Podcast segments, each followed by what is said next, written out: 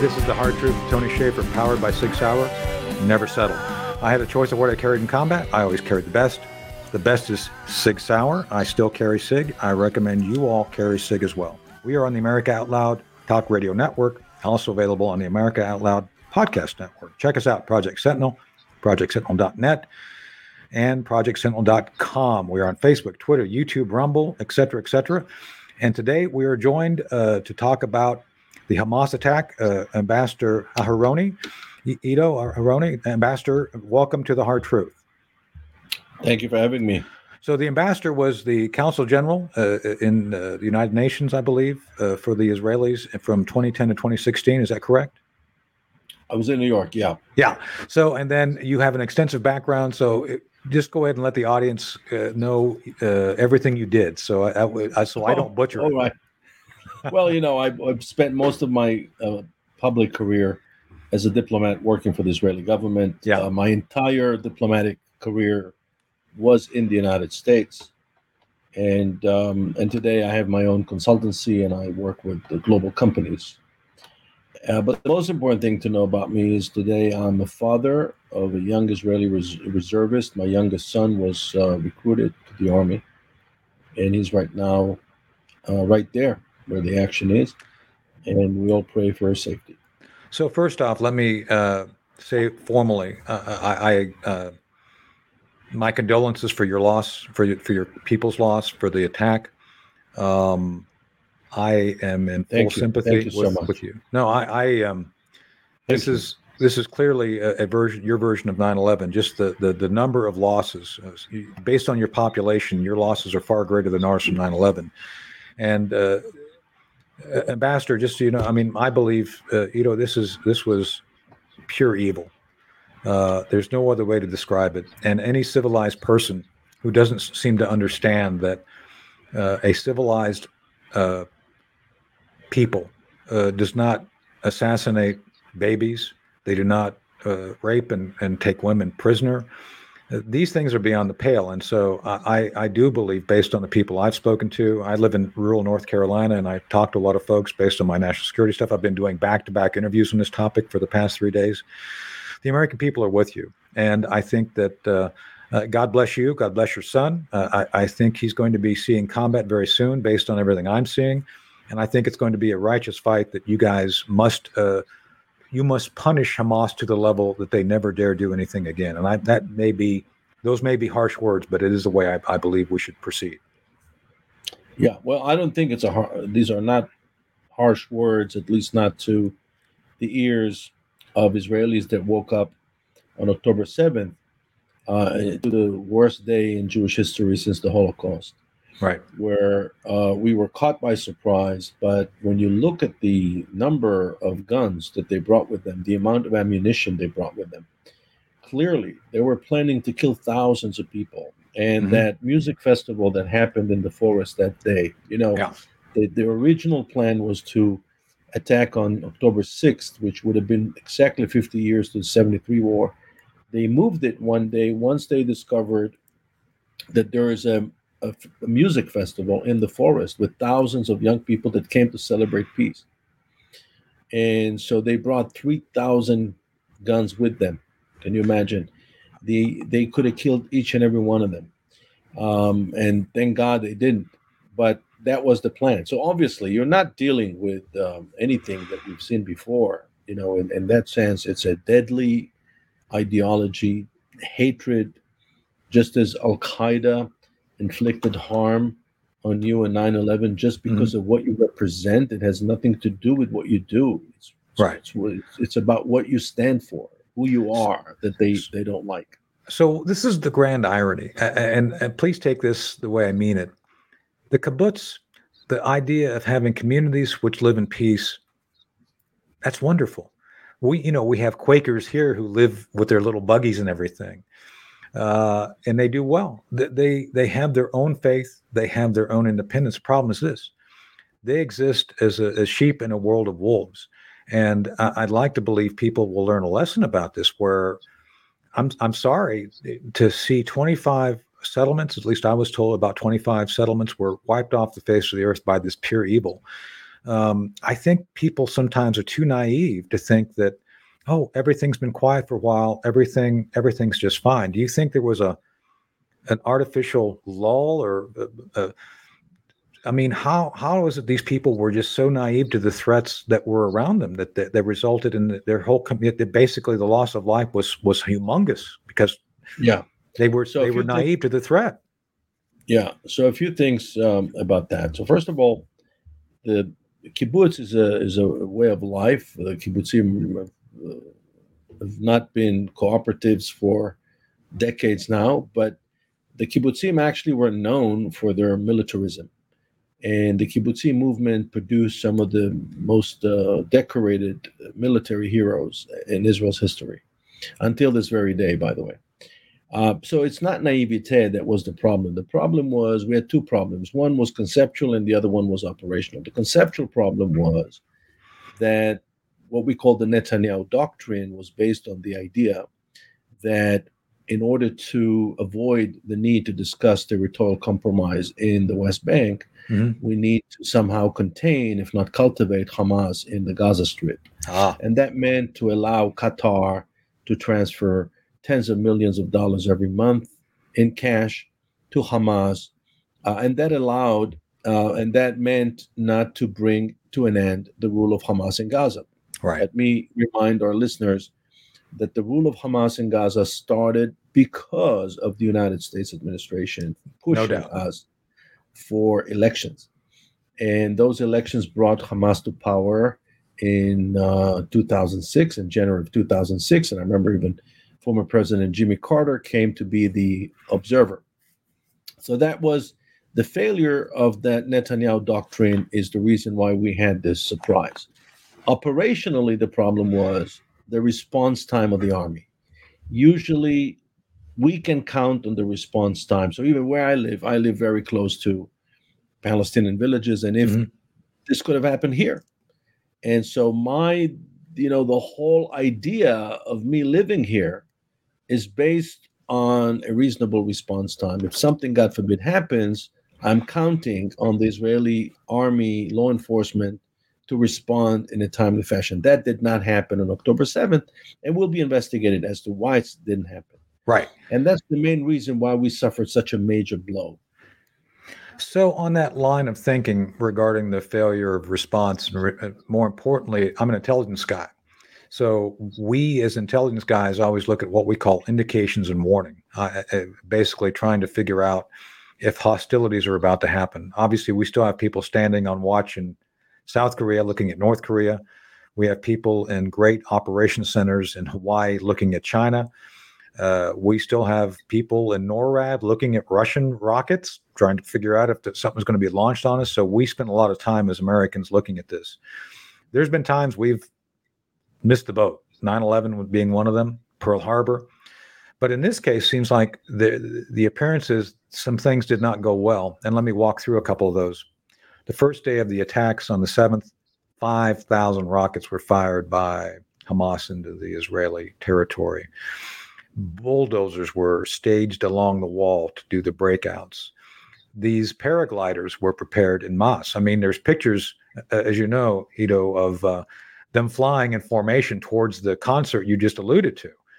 Uh, these are these are these are no small uh, uh, failure. These are pretty big misses. Any thoughts on what you're going to you all are going to find when it comes to how Hamas was able to kind of avoid or overcome the surveillance mechanisms that you all have established regarding early warning?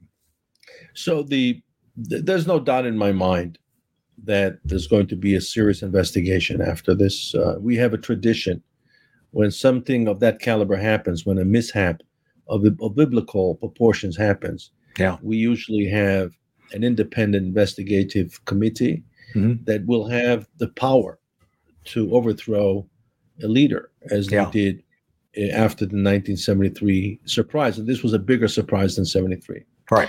So Mr. Netanyahu will have to do some tough explaining um, as to why the military forces were diverted from Gaza to the West Bank, and why he, um, according to the reports that we received both from American politicians as well as from the Egyptians. He was warned by the Egyptians, and he claims that he wasn't. This all will be investigated. Right.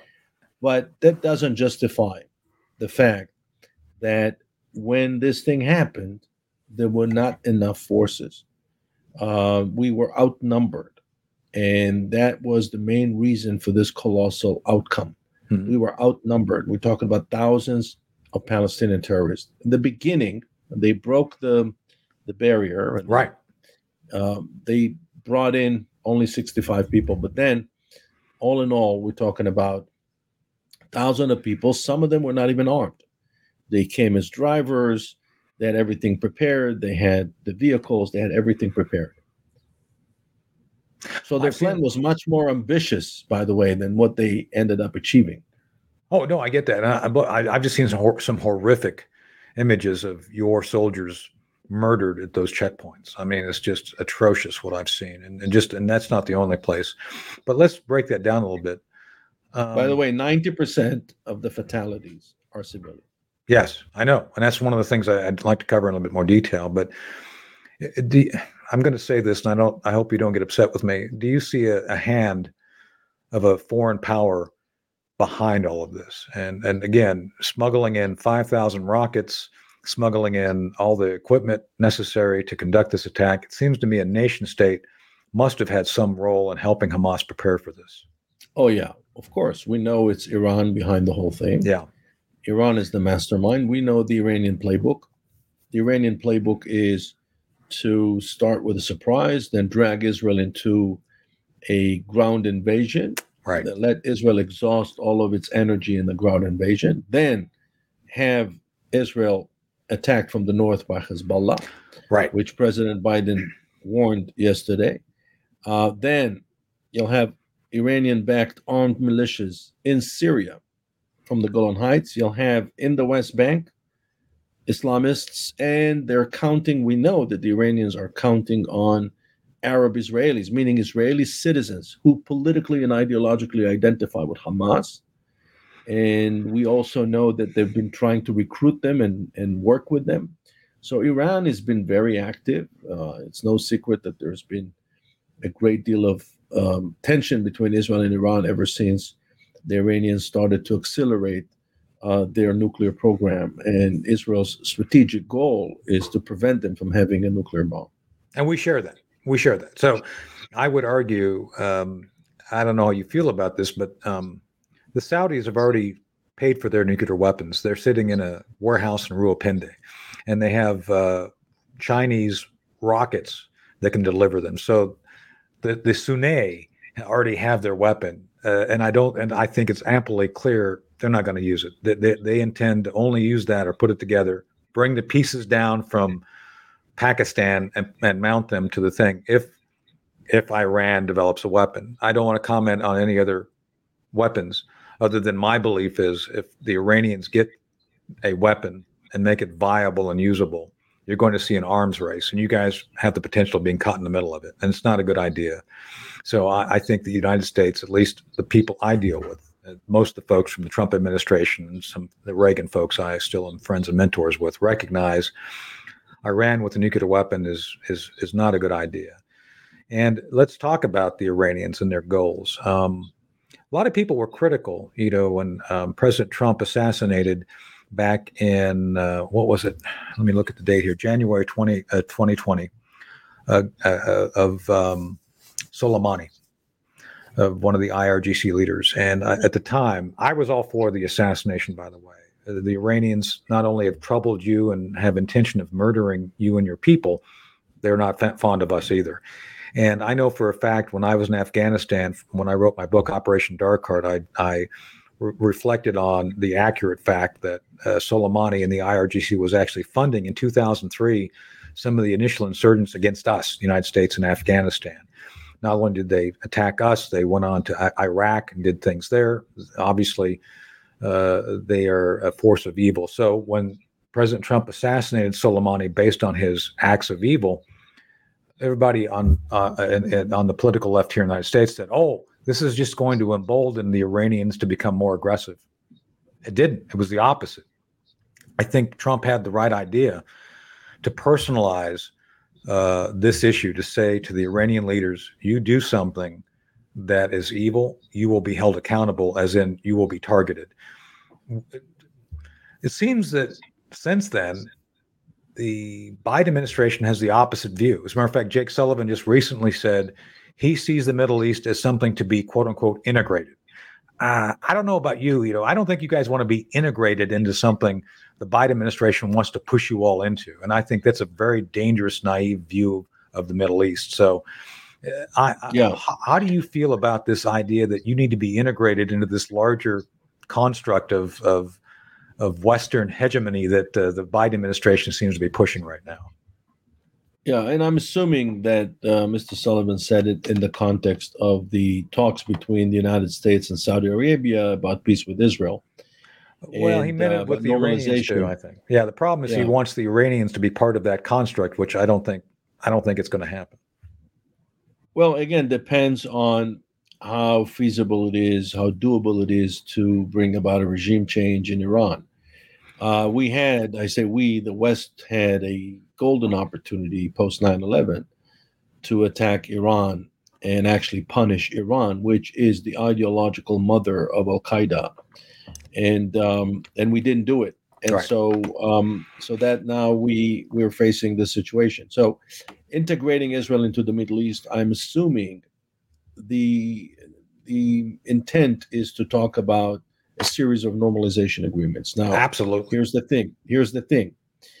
In theory, it's a good idea to eliminate the veto power that the world, especially the Europeans, gave to the Palestinians on normalization with Israel. That's why the Abraham Accords were so important. Right. And that's why the current administration is pushing so hard for the Saudi deal.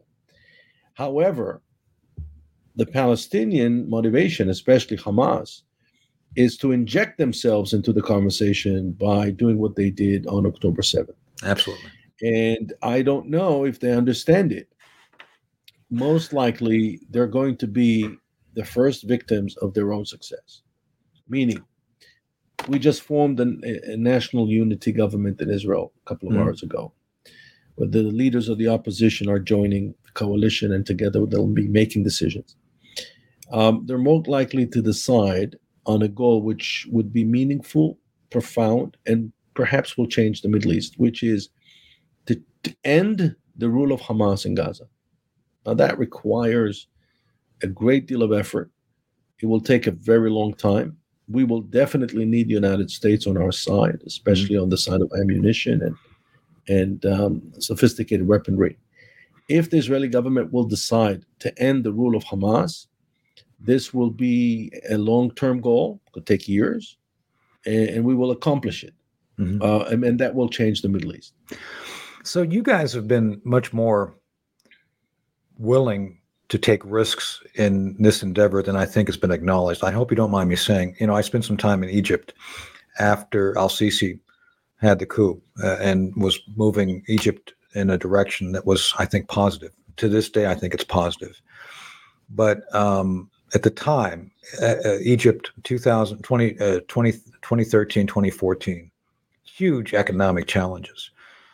One of the things that the Israelis did and never got credit for because there was fear that the Arab communities within Egypt would be upset is you all helped them economically. There was actually aid packages quietly being transferred from you all, from the Israelis to the Egyptians. You helped save Egypt. So to me, the goodwill that you showed in a time you didn't have to, this is one of those great gifts that I think your perspective, and I'll, I'll say that as, as, as clearly as I can, you guys had shown, you showed mercy to a former enemy. You did. It, it, you, you did it with immense grace. I, again, I witnessed this firsthand, so it's not like I, I, I don't know this. You didn't have to do that. You did though. Yeah. You didn't have right. to. You you you strengthened someone who was formerly one of the participants, as you just said, in the Yom Kippur 73, they were one of the big participants, but you you showed grace. And I believe you guys have been devoted much more directly than people understand to bringing stability to the region through economic uh, uh, cooperation. So kudo to Ambassador. You know, again, I, I, think it, was, it was amazing, and you guys don't get enough credit for that. As a matter of fact, uh, uh it's something that I find uh, amazing. But that's the thing. You've you've been committed to this path of peace and integrating uh, your interest with the interest of your Arab uh, ally. Well, they're becoming your allies now because they've seen the benefit of having an, an, an integrated solution.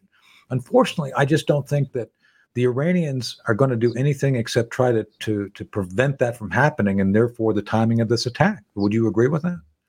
Absolutely, I agree. I agree that Iran is playing a very negative role in the region and beyond, and of course, the um, it's the interest of the entire international community to make sure that they don't gain access to a nuclear weapon. Right. Uh, but again, we'll have to wait and see what the Israeli government decides because what Israel will decide will um, will be a key factor in the shaping of the Middle East after this event. So I know you're very positive about Biden, President Biden's comments in his speech yesterday, and I, I appreciate that. But there's been some larger things they've done, I think, to destabilize the region and make the Israelis more vulnerable. One of those is negotiating and providing six billion dollars to the uh, Islamist regime in Tehran. Now, um, everybody keeps saying to include John, my friend John Kirby. I know John. Oh, they couldn't have used that money. It's not been released.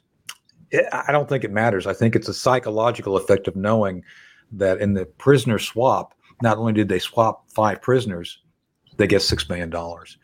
Um, do you do you believe that the Biden administration is going to take a step back and examine how, in many ways, I think they're actually helping to solidify a path of a nuclear weapon for Iran rather than preventing it? Or, or, or am I am I wrong in my assessment on that?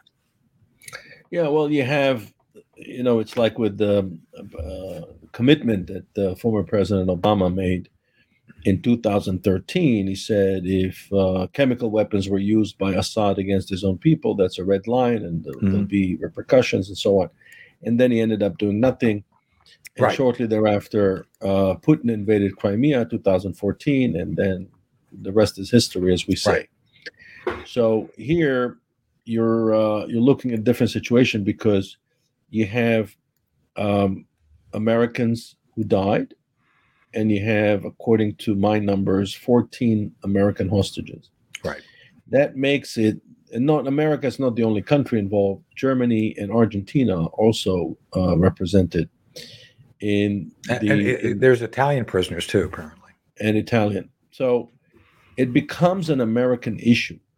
So whether you know the problem that we have is that the American public opinion is very much against you know what was the argument that they made against Obama's intention to attack in Syria in 2013 is that you promised no boots on the ground. We say, wait a second, it is possible to attack without boots on the ground.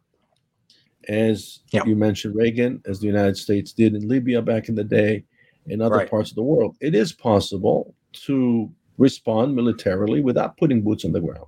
Right. Uh, but the American sensitivity is very high to this issue after years and years and years of military presence in Iraq and Afghanistan. Mm-hmm. So you know, it's and it's a decision for the Americans to make. I can tell you, we don't have that sensitivity because we live in a different neighborhood, right? And we we must, especially now, we must restore deterrence and we must protect ourselves.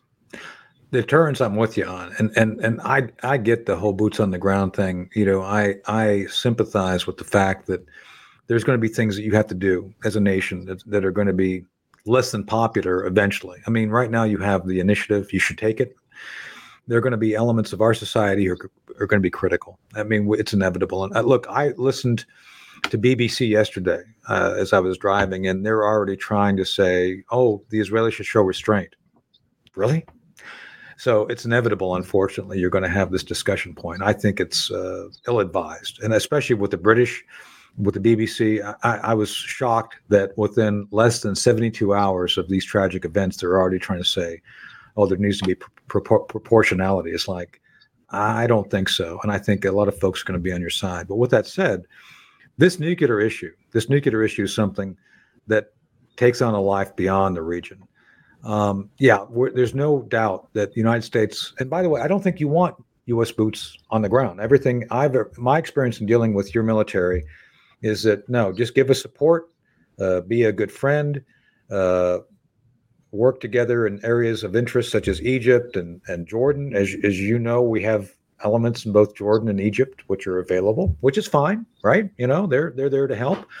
But it's not our job to do your job. Our job is to allow you to do your job. Would that is that an accurate kind of representation of I think everybody's mutual interest on this? Yeah, yeah, absolutely.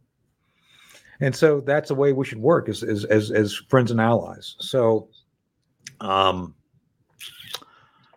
next 72 hours. I've gone on the record in several interviews saying I think it's inevitable you're going to see a ground campaign. The first priority is obviously when you bring people in, you got to muster them. I'm a retired officer. You know, people have been drinking beer and eating pretzels. You got to get their mind right to get them back in uniform, focus them on on the task at hand. So they're getting the folks ready, the mustering, uh, and then you've got to do what you can to ass- assess where everybody's uh, where these hostages are at. I think I'd like to believe they're going to launch special operations within the next 24 hours to try to rescue those who they can and determine where they're at before ground operations start. But I think, and I like to, I don't know if this is aspirational or my my assessment, but I think we're going to see a significant op, a combat operation commence before the end of the week uh, regarding offensive operations into Gaza. I'm not asking you to comment. I'm simply saying I think uh, it's inevitable that you're going to see an effective ground force launch in, and, and it should happen. What are your thoughts on what should happen regarding the ground force going into Gaza once it happens? So first of all, the we need to you know there's several types of um, of ground operations.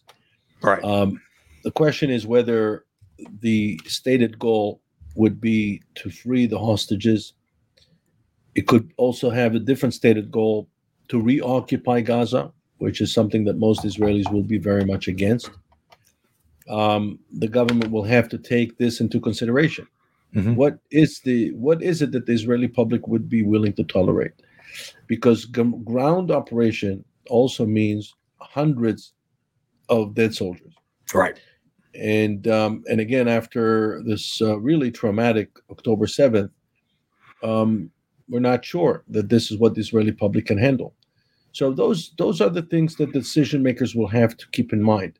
Um, I think that we're more likely to see some ground operation. I don't think that uh, the reoccupation is Gaza, of Gaza is on the table. Uh, that's my opinion. Mhm. Uh, but there'll be there'll be a, some operation on the ground. Um, but I believe that um, the way to release the hostages goes through um, a deal. They'll have to make a deal with them, as we've done before. Um, and that's some sometimes these are the prices that you have to make. In fact, Prime Minister Netanyahu is the prime minister who signed uh, the largest deal ever.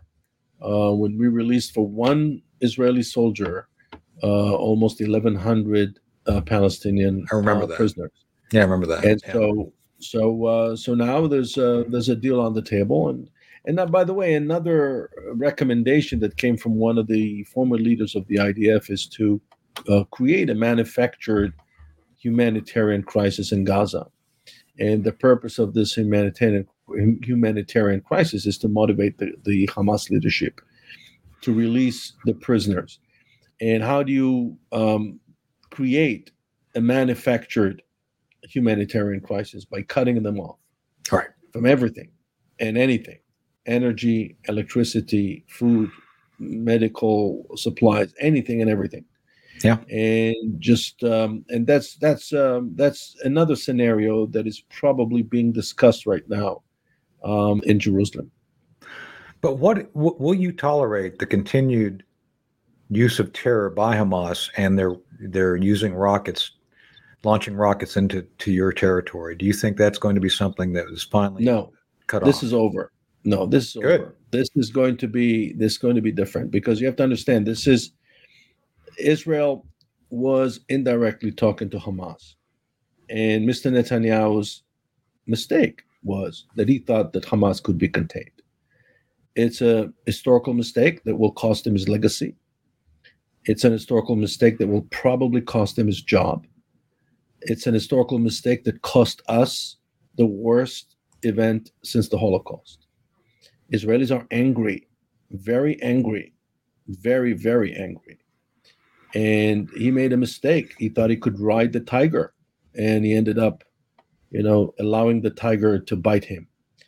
And um, and he will have to do a lot of explaining after this war is over. And um, and I can tell you um, that right now we're putting all those discussions behind the Israeli public. You know, we're united. Yeah. It's inspirational to see how people are responding. The resolve and the resilience, just unbelievable. There was a, a mile long line, people standing to give blood the other day. Wow. It's insane what we see.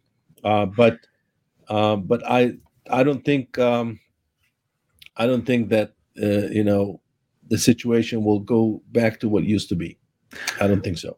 I hope not. Well, I hope our resolve as an ally will also sustain because not so much people like me have always been there with you. I mean, look, I worked, as I mentioned, Bud McFarlane and I were on one of the early delegations going back into Egypt to try to bring stability. Dr. London, your friend, my friend, went over shortly after, and we've worked very hard to find a path to stability for your country in conjunction with uh, the Arab allies, which we've invested a great deal in as well. So I'd like to believe Right. our resolve as allies will, will pay off. But I think we recognize at this point that unfortunately, there's going to be a requirement for combat operations to prevent another one of these events. And uh, again, I've never been one to seek combat. I've been in it. I've uh, experienced it. Wrote a book about it. But um, I think we all seek peace. Ambassador, I, I, I, I believe we all would love to see a, a peaceful Israel where people can come and enjoy the the amazing beauties and bounty of your country. So I'm, I'm hoping we all can work to that goal. So um, Ambassador you so. Haroni, uh, where can people find out more about you and what you're doing right now? Any any links or uh, uh, anything you'd like to have us talk about? Well, you know, I teach at the university level. Uh, be- people can simply just Google my name, and I have a YouTube channel with some videos and so We'll on. promote that. Yeah, we'll promote that. Um, I, um, you know, just uh, happily retired until this thing happened. Hmm. Um, you know, but now we're here, and we have to win that that fight. Well, we're with you. Thank you for being here today on the Hard Truth, and uh, Thank you. Uh, always you think so about much. coming back if there's things you want to talk about. Obviously, uh, we want to have current information for the American audience to better understand. You've you've provided some amazing detail of things people probably did not understand about this, and it's important for uh, our us to actually help you in an informed way. So, Ambassador, thanks for being here, and we'll have you again. Thank you. uh, real Thank you so much. And thank you for uh, joining us for the first part of the Hard Truth. We'll be back with part two after this break. World class care from doctors you can trust, all from the comfort of your home. That is One Wellness. Dr. Peter McCullough and his team at the Wellness Company launched the One Wellness membership to provide free monthly supplements and unlimited telemedicine access with doctors that share your values. Be a part of a revolutionary new healthcare system that puts your health and well being above the interests of Big Pharma's bottom line. It's the way healthcare should be. Go to OutLoudCare.com today and use code OUTLOUD for 25% off your first month of One Wellness. How can you improve your odds of staying healthy? The answer is stay healthy with Cofix RX. Who's got time for a cold, strep, a flu, HRV, RSV, or COVID anyhow? Cofix has some great news. Besides being featured as a top five product in the drugstore news, we completed the protocol that you've heard Dr. McCullough talk about. Cofix RX is already famous for a powerful virus hostile nasal solution, and now we have a throat spray too. Crush those nasty germs before they become a problem. With known antiviral support ingredients like povidone iodine, xylitol, and vitamin D3, you can feel a little safer. For a limited time, when you add the new Cofix RX throat spray to your order, you'll receive 25% off the entire purchase. Just click the Cofix RX banner on the America Out Loud website or store. Be sure to use promo code OUTLOUD25 at checkout.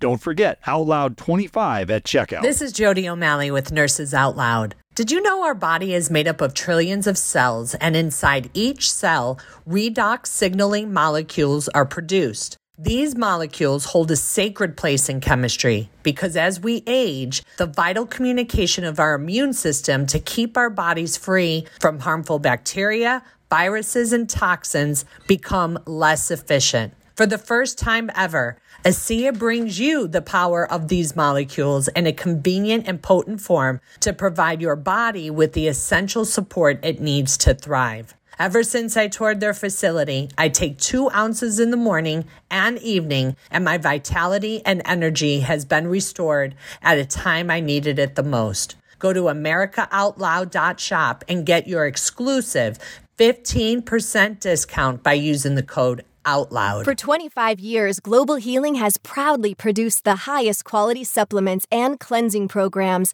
that are rooted in nature and backed by science. Get 15% off all of our products using code OUTLOUD. Global Healing, giving you the power to take control of your health naturally. You wouldn't go a day without brushing your teeth or washing your hands. What about washing your nose? I mean, your nose does filter the air you breathe air loaded with bacteria, viruses, and irritants. Make nasal hygiene part of your routine with Xlear. No messy bottles to fill, no drowning sensation. Xlear is a natural drug free saline with the added benefit of xylitol, which blocks bacterial and viral adhesion. Available in stores and online at xlear.com. That is X L E A R.com. With the rise of independent media, we are now AmericaOutloud.news. For the genius of the United States is not found in its executives or legislatures, nor its ambassadors, authors, colleges, or churches, nor even in its newspapers or inventors. The genius of the United States is we the people.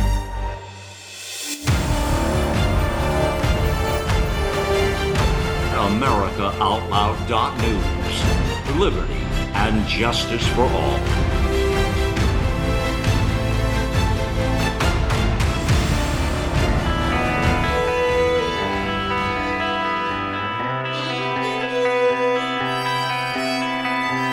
Hey, this is the hard truth of Tony Shaffer, part two. We are still powered by Sig Sauer, never settle. I had a choice of what I carried in combat. I always carry the best, the best Sig Sauer. And today I've got my M18 version. It's got the uh, the uh, the steel frame. It's not a steel. It's it's uh, some sort of an alloy frame. Uh, great weapon. Highly recommend it. Uh, if I were you, and I'm not, but I, if I were you, I would definitely get a Sig Sauer because it is the best. It's what I carry and highly recommend. And we are on the America Out Loud podcast network and talk radio network two for one. And check us out at Project Sentinel, projectsentinel.com.net. And uh, we're on Facebook, Twitter, YouTube, Rumble, et cetera, et cetera. And so I'm joined by the indomitable and beautiful Elizabeth Breckenkamp and the ever inquisitive uh, the Takamata. You can't talk him out of anything, you know. Uh-huh. Nobody Chris expects Cordani. the Spanish Inquisition. That's right. The Inquisition. What, What a, a show. show. Oh. Well, you know, it is ironic. The Inquisition was another targeting of, of the, those of the Jewish faith, and here we are talking Right. about Hamas, which was a targeting of the Jewish faith. So, you know, Uh, the Yep. conversation you had with uh, Ambassador Aharoni was rather interesting. He, yes, and mainly because he was he is there. He is in Israel. He is Right, he Jerusalem. lives near he lives near a couple of uh, or he's surrounded by a couple of uh, Palestinian run villages. Mhm, So mhm. he hears the imams out there uh, Mhm.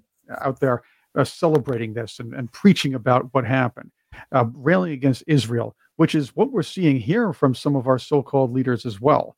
Uh, I wouldn't say leaders; I should say pencil pushers, because that's what legislators generally are anyway. Is still they have a voice and they're loud. Mhm. well, they're policymakers, and they they make very bad policy. And arguably, that was one of the points that the ambassador I spoke about is kind of the bad policies. Let's put it in context before I get into our, our friends on the left and their comments. Um, uh, basically, the current situation came out of the Oslo II Accords from 1990, Five. 1995. It was Mhm. signed by, uh, I think it was Menachem Begin. Was it Begin and uh, uh, uh, Yasser Arafat, and his wearing the tablecloth. Uh, at least I think it was a tablecloth, right? With uh, Bill, I feel your pain, Bill Clinton, on the White House lawn. So uh, that was the kind of the the foundation. And and let's face it, it was kind of a two state solution without saying it was a two state solution. They got the West Bank and they got the Gaza Strip. So it is what it is. The intention was, I believe, and I said this to the ambassador, yeah, you kind of had two states. y'all live in peace and work things out. You'll be fine. It'll be fine. Well, it wasn't fine because you know they got rid of Yasser Arafat. PLO went away. Got the uh, basically the um, the the whole um, Palestinian Authority, and then they had the elections. And the ambassador alluded to the elections, I guess, in 2006. Well, right after Hamas came to power in 2006 through elections we forced on them. Think about that. There's been a blockade. There's been a blockade of the Gaza Strip because, gee, terrorists. You know, we don't want you killing our citizens, and I don't blame them. But we kind of helped set up the situation. And by but by doing that, we now have knuckleheads who want to continue to make the situation worse. And uh, let's see what some of the co- current comments are. Rashid Tlaib refused 10 times in a row to condemn the depravity of the murder of Israeli children, to include babies being beheaded. Yeah, so I guess We, we haven't heard a peep out of her in a long time either. She's usually a major loudmouth. We haven't heard from her in months. Now, now she has to catch attention by hanging that Palestinian flag by her door. Yeah. uh, in her Oh, right. Yeah. Yeah. So, and and I encourage our audience to go back and check out that picture because right next to it is the gay pride flag. A little hint: uh, gays aren't accepted by the Arabs, especially those in the of the persuasion of extremism. That is Uh, so true. last time I checked, they murder gays and lesbians. So They uh, do. it's it's a true like, are you kidding me? Moment. You've got the the Hamas flag with the gay and lesbian flag. It's it's kind of like it's kind of like having uh, I don't know um, William Dafoe in the same room with Mickey Mouse. I don't think there's just a non sequitur there. You know, it just doesn't seem to go together. So I, d- I don't get it. I was just thinking uh, putting uh, Xi, uh, Xi Jinping and Winnie the Pooh in the same room, but I think that uh, is not a non sequitur. So don't worry about me. No, they're that's, they like bears, so to speak. I guess. Oh, oh, that, that's gotta hurt. Anyway, so so uh, speaking of bears, let's talk about uh, Democrat Representative um, uh, Alexandria Ocasio Cortez, who could not denounce, and actually, actually, I, I think at one point said it was okay for Hamas to to do a pro Hamas protest on in, in New York.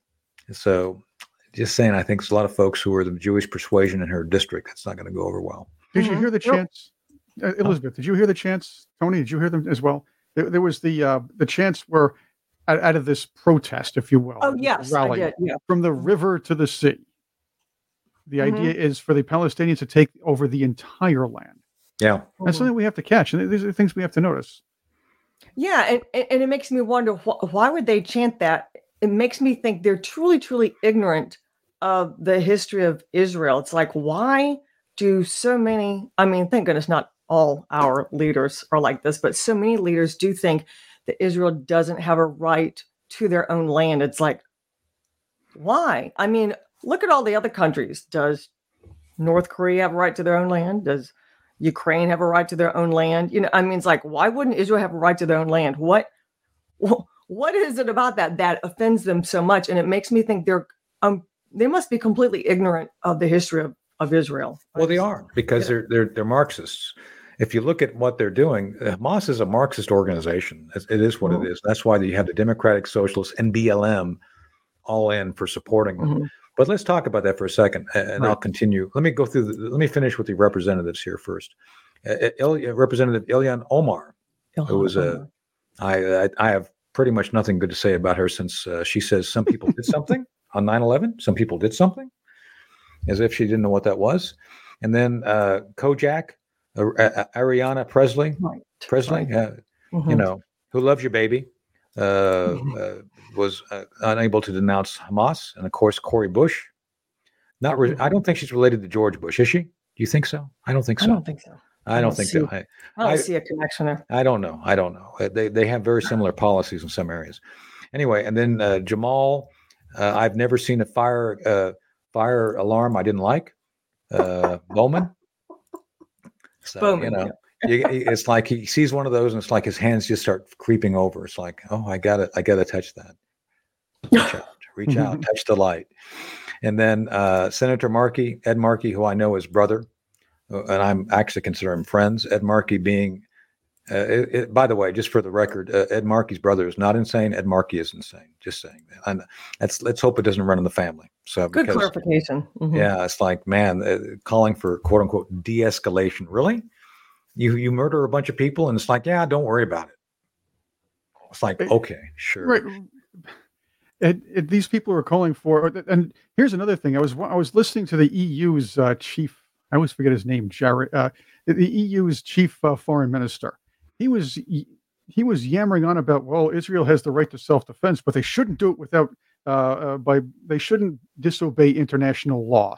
And they were Yeah, kind of right. railing on that. Oh, yeah. we should get that two state solution. Uh, the Palestinians need need to live. You shouldn't be bombing.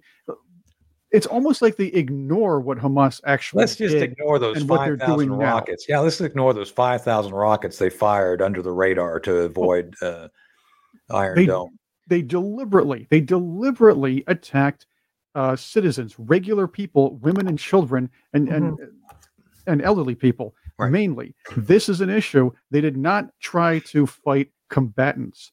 So that's Mhm. something that I believe a lot of these so-called uh, commentators and, and and the EU's foreign ministry, and another another so-called leaders or, or those who are speaking out for Hamas, if you will, seem to conveniently ignore. So to Mhm. Point, there's a great deal of history that's being ignored. So I went through all of the the current circumstance, but Elizabeth, as I recall, Egypt kicked the Jews out of Egypt, right? And uh, that's a long time ago. But Talking about Moses. Moses, yeah, Yes. right? Am I am I missing Yeah. something? So, so it's not exactly that Egypt, um, the Pharaoh kicked them out. It's that um, they, um, the Egyptians had made the Israelites slaves, Right. and God had called Moses. He said, you know, lead lead my people out. Um, but Right. it took a long time because Moses kept going back to the Pharaoh and saying, you know, it kept kind of like basically pleading with the Pharaoh, and the Pharaoh wouldn't do it. You know, so God kept sending down plagues of, you know, the frogs, uh, pestilence, famine, all these different things until finally Pharaoh gave in and let them. So it's not exactly like Egypt kicked them out. It's more like they finally relented and said, okay, Moses, take all your people, get out of here. Yeah. Yeah. There we Did, go. did you know the most severe punishment God did to the Egyptians?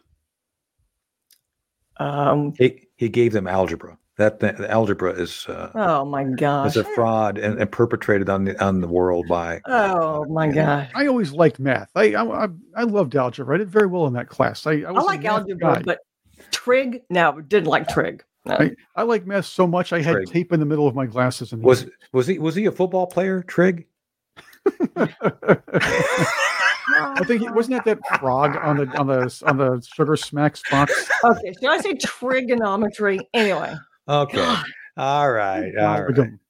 Anyway, she's but you were right, Elizabeth. Th- th- I think people tend to forget that the Jews have as much right to be there as anyone because last time I checked, the Pharaoh did not have the Palestinians there. He had the Jews there, and the Jews were there long before the Palestinians. So I'm sorry, anybody who says the Jews don't belong don't understand history, especially the history of of, of God, the Bible, and everything else that we hold dear. And there, I guess that's part of it because Hamas uh, uh, radical Islam, they could care less about anything relating to the Bible because you know they rewrote the book themselves. Muhammad did. Uh, Mhm. There's a whole range of things we could talk about that at some point regarding Muhammad and Right. how he took Jews to write the Quran, which was an, another interesting story that we could get into. Another yeah, and you know, and and um Aharano, if I say his name correctly, he was mentioning you know, like the the ground forces versus uh, attacking by air. Yeah. and I was thinking that makes sense to me. I mean, when you actually look at the physical terrain of Jerusalem and where Gaza is, Gaza. that makes that just makes sense to me. it's going to be a tough. ba- It's going to be a tough fight. I mean, An, an air attack makes way more sense. I mean, they we've all, have have you been to Manhattan, Elizabeth? Not Manhattan, no. Have you been to Manhattan, Chris? I um, I go there regularly. At so you least can when they let imagine trying to bring, uh, say, you know, a, a uh, an army brigade through the streets of uh, Seventh Avenue. It, would be tough. It would be tough, and They might get that's- mugged. They might get mugged. there we go. They That's probably right. chances are it could happen. Chances are, though, we do have to get Tony's takes in. Oh, and that's- here we go. Oh yes. And Tony's takes, of course, is powered by Sig Sauer. Never Mhm. settle. Never settle. I want to Never keep settle. on the subject though, because in the wake of the Hamas attack on Israel, Mhm. perhaps we should take a look at our own borders and Yeah. Biden's "come on in, y'all" policy. Mhm. There were some te- people on the terror watch list that were captured, But considering the number of what they call gotaways, never liked that as far as uh, proper English, but I'm, I'm just going to give it there, give it to them. The idea is there. It's likely many more have slipped through. So we're talking about ten to one for every one that they observe uh, and and and interact with. There are ten coming across that we don't know about. Uh, and that unfortunately includes, uh, I think, the members of Congress we're talking about were at some at some point gotaways, right? I think they all are because man, Mhm. they, they cannot be think so. Americans based on their policies. But no, I think it's a bad thing. It's it's something that we have to recognize that there's huge vulnerabilities within our system. Um, one of the things I've talked about in recent interviews that our audience probably saw was the gun-free zones that we have here in the United States. Uh, many of the big cities, New York in particular, is a gun-free Mhm. zone. I, I don't know. Can you imagine, Chris? Oh, as a matter of fact, let me let me state this for the record because I was there one day. One day I was there at the Acela Lounge and uh, the old ver- the old one there at uh, at, at um, Penn Station. Someone near one of the exits knocked over a sign. You know, one of those big. old- It's a sign about I don't know uh, waist high with a metal thing. Someone knocked it over and it fell over and it fell over and it sounded like a gun going off. Do you know what Hmm. happened next? Oh no. What happened next? Nothing. People panicked. People were running because they thought someone had a gun and shot it off. And and I mean, literally, I'm sitting there watching people run for their lives. Now, let me ask you a question. What if you had one guy, say a Hamas terrorist, who decided he was going to go shoot things up for real? What would happen to all of these gun-free zones? And not only there, we're talking about every major metropolitan area airport there's an area, a gun-free zone between the TSA gate, where you have to go through and get checked, Mhm. and this the road. Uh, I've seen airports, especially during holidays, where you literally have thou- a thousand people in the queue, completely unarmed, vulnerable. So I'm just saying that based on what we know regarding what happened with Hamas, do you do we really think that people with evil intent aren't looking at these targets and trying to put people through the southwest border? Yeah, you're right. Absolutely right. Exactly. Let's go on. We do have more Tony's takes for us here, and this is something. Let, let's go a little off here because this is this is annoying. Michigan's More off House than Trig? Who was? Uh, did you date Trig long? This sounds. It was a short-lived kind of thing. It was a love-hate relationship. oh boy. Michigan's House of Representatives approved a hate speech bill designated HB 4474. It's aiming to criminalize words that cause someone, now get this, to feel threatened, including the misuse of pronouns. The Mhm. problem is weak lefties feel threatened by a plethora of things like like Mhm. spelling, math, mean tweets, wrong pronouns, proper grammar, and of course, people who hunt. What's your take? So I feel threatened by the word hemorrhoid, but I don't think we should make that illegal. Just thing. I mean, there's a number of I, I think we trigger should words. the actual hemorrhoids. illegal. Um, let's see what else. Uh, I think the the word um, spastic that makes me nervous. You know, it's a nerve. It just I don't know about. It's like wow, wow. Here's a word that I don't like: probe. probe. Yeah. Man, that's an offensive word if I've ever heard one. Why don't we make Huh. that uh, part of? Uh, Damn aliens coming down Yeah. trying to probe us. No. An alien probe. Yeah, That's right. Uh, and I, of course, one of I, I I I was offended the other day when I found out Tony Blinken's college nickname was Spanky Banana. I, that offends me that anybody would have that name, Spanky Banana. For can you imagine? Can you picture that? I don't think so. I oh I I'm can't. offended. I'm offended by. I'm I'm a, I'm offending myself by using that word. Should I, He's the should I turn little myself in? Yeah, there we go. Yeah, it's amazing though they actually got that passed. Right. I mean, they did officially get it passed. I th- this is insane. There should be no restrictions on language. If if something offends you, don't listen. If, if you don't want your kids Change to the listen, channel. Walk turn away. it off. Yeah. Or, or Yeah. just just don't bother with the conversation. I, I mean, this we're talking about people in, in regular conversation. If they wind up misgendering somebody, we're talking fines. What were the numbers here? Uh, I'm looking at the numbers here. Uh, Yeah. offenders could face severe consequences like uh, prison time and ten thousand, or maybe ten thousand bucks fine, just Hmm. because some kid wants to feel special and make everybody uh, call them Z, Zer, or Star Self or something silly like that. Yeah. So, uh, Chris, what's the penalty for misgendering tapioca and rice pudding? Is there something in there for that? Because that's pretty serious. You, you, I- if you, I if believe- you offend rice, it's all over. So, I believe it's the nose in the book penalty. Oh my gosh. Oh no. Not I- the nose in the book penalty.